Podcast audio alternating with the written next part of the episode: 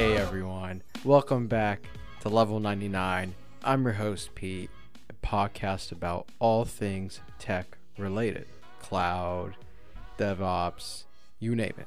Now, I just want to say Happy New Year's and that I hope this year will be the year for all of you. If you're going for your degree, cert, job change, whatever it is, I hope the best for all of you. And I really encourage all of you guys to try something new this year, whether it's learn something new or try something challenging. I believe in all of you guys, and I am definitely rooting for every single one of you. Me personally, starting two days ago, I have started my MBA program going back to school. Never would I have thought in a million years that after I graduated from my bachelor's that I would go back to school. But here I am. New year, new me, whatever the cliche saying is, here we are. So this week's topic is going to be somewhat of a intro to what cloud is, to what more specifically AWS services. A lot of you guys have probably heard of EC2s or AMIs, load balancers, things of that nature. So this is going to be a nice high overview of what that is. So if someone's going to ask you a question about what AWS is or what's some of their more common services, I won't say core services, but more common, you know, you, you'll be able to speak on it. Or if you go into an interview, you kind of know what to talk about. I remember very early on in my career, right after I graduated? No. It was a few months before I had graduated. I went to a career fair. Don't know why, but I hated him. And was talking about cloud and how I'm interested in learning more and trying to get my feet wet. And the guy just goes, What is cloud? I look at him and just say, It's another man's data center. I'm not sure if he liked that answer, but eh, take it or leave it. I mean, it's a true fact. You are literally paying someone else to use their data center. Nothing about cloud is magical, right? Like whoever came up with that marketing lingo for cloud, they were a genius. Like a lot of people don't quite understand the concept. I know my girlfriend asks often about what I do, and I try to explain, and she just stares at me with a blank face, like, "I don't care anymore. I'm, I'm gonna go now." uh, but so let's dive right into it. An EC2, right? What is an EC2? An EC2 is, or at least I should start off by saying what it stands for, which is Amazon Elastic Compute Cloud, EC2. So, Elastic Compute Cloud. So imagine a EC2 just being a virtual machine that you will log into to maybe run Firefox or you know just to get onto the internet and download uh, Steam games or whatever, right? For the most part, if you are running this in your personal account, it will be impossible for you to hit the the limit for those resources. So you can have 10, 20 instances running at the same time. But keep in mind, and this is a definitely huge, you know, warning to all of you that anything that you run in AWS or any cloud service provider, there is a price tag associated to it, like a running cost. Imagine renting a U-Haul van. Most of them do charge you per mile, and that's kind of the same concept as what cloud and all these other service providers are doing. So it's a good practice to get into that if you're not using something, to shut it down to save some money. You know, I've kind of mentioned this in the past and previous episodes, and definitely encourage you guys all to go check some of those out if you guys haven't. But I do mention that I had met a individual who had forgotten to turn off several resources, and they were hefty, like big boy size servers. And and another word for a server is, is you know just a virtual machine host.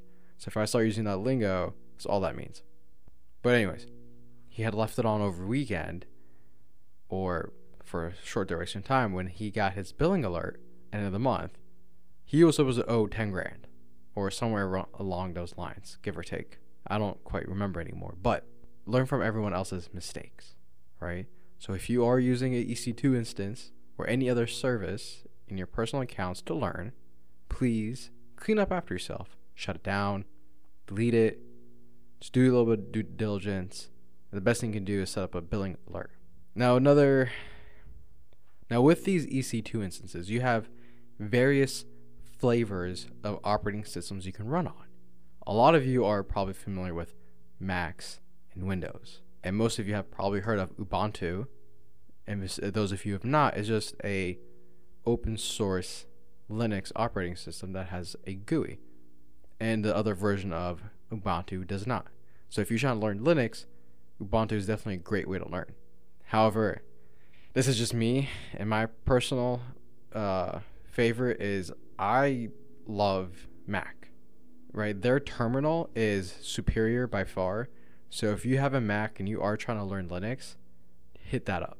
If you're trying to open a file, learn how to do that. Learn how to use that terminal. It's gonna help you out. When you spin up these EC2 instances, it gives you an option for the size as well as the type of operating system and version. Now, keep in mind, some of these are on the marketplace that are public, and some of them are actually from the vendor themselves.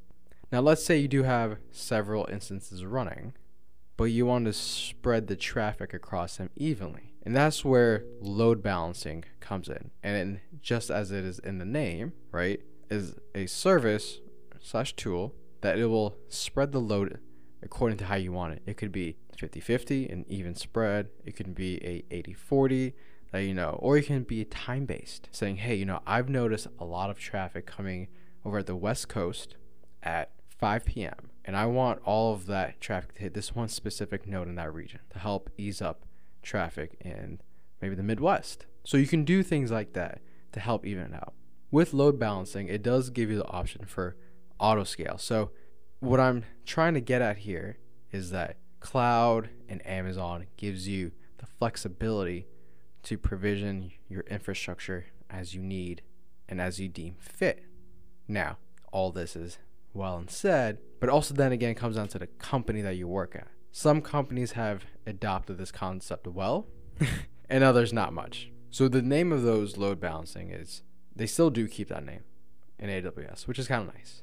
And from reInvent 2019, which I went, I ha- I was speaking with one of the engineers, and he was mentioning how the classic load balancer will eventually be phased out. And does and that does make a lot of sense to me because the classic load balancer, as great as it was at the time, does have a lot of limitation. You have to do a lot of customization when you want to do redirect from port 8080 to 80 uh, to 443. Now the application load balancer is very seamless, easy to use. It has things like a WAF, which is a imagine a front layer firewall to your load balancer. So as traffic is about to hit your instances, it's about to go through another filter before hitting them. You know, as all these services and all this traffic is hitting your servers and being filtered and being redirected, you want to use a database. Now, a database is going to store a lot of that data externally. Now, you never, ever, ever, ever want to keep your database on the same host. Say it again with me. Do not keep your database on your same host.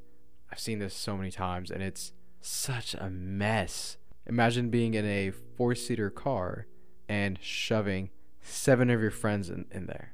You know, it's something we all did in high school, but can you imagine how cramped that is? Everyone's trying to fight for a seat. No one has enough leg room, just not enough space to go around. It's the same concept is with environments that you will be managing. You never want to have more than one software or tool running on the same host, on the same machine, unless if it is already vetted and approved by the vendor, right? If that's what they intend to do. So with all this data coming in, right, and you don't want to keep it there, where do you want to keep it at? on a database. So Amazon provides a service that they've named an RDS. RDS is a phenomenal uh, service. You spin it up and create it the same way as an EC2 instance. You can pick and choose what version you want Oracle, Postgres, SQL, you name it. However, if you go to the specific product, you will obviously be you will obviously be paying a premium for it. Unless if you go with their own in-house engine, which would be Aurora, which then does support those products. Now, the reason why I like Aurora is because it gives you the flexibility of automated snapshots. And I think they all do that now. I think they all take a daily snapshot and retains it for, I think, a week, maybe two.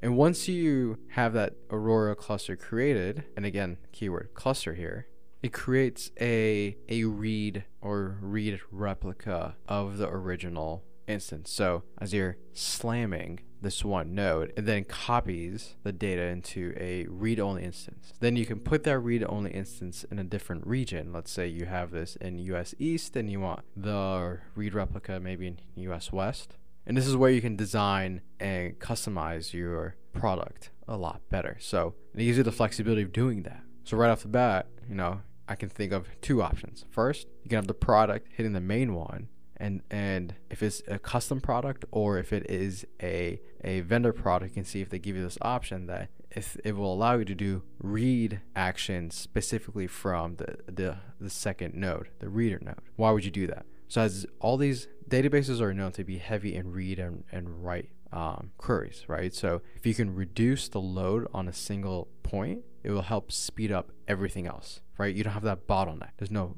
imagine the gas pedal, right? Car will go fast if you go if you have, you just put your feet down, you know, half throttle. But now imagine you moving all the read replicas to the second node. Specifically, now you have that freedom to put your, ga- your foot all the way down to the floor. Now that car is really moving. I hope that analogy makes sense to all of you. The second option is keeping in the same format, right? Main is in the US East, reader is in US West, but then you can use that as a as a disaster recovery scenario. That if and when US East goes down, which a few months ago we've seen that happen a few times, they had a couple of outages, by you putting that reader node in another area and US East 1 goes down, guess what? You have the latest data to that node and it's already up and running. And guess what? You can easily promote a reader cluster reader node to the main node. And that will help prov- make sure that you guys are able to to reduce your downtime and to quickly spin up and go live a lot faster if and when a disaster occurs. Now I know I've kind of gone over my limit for this week. I don't want to go too much and overwhelm a lot of you. This will be part one of this series. So stay tuned until next week, where I will cover more services and what Amazon provides. So thanks for listening, and until next week, take care.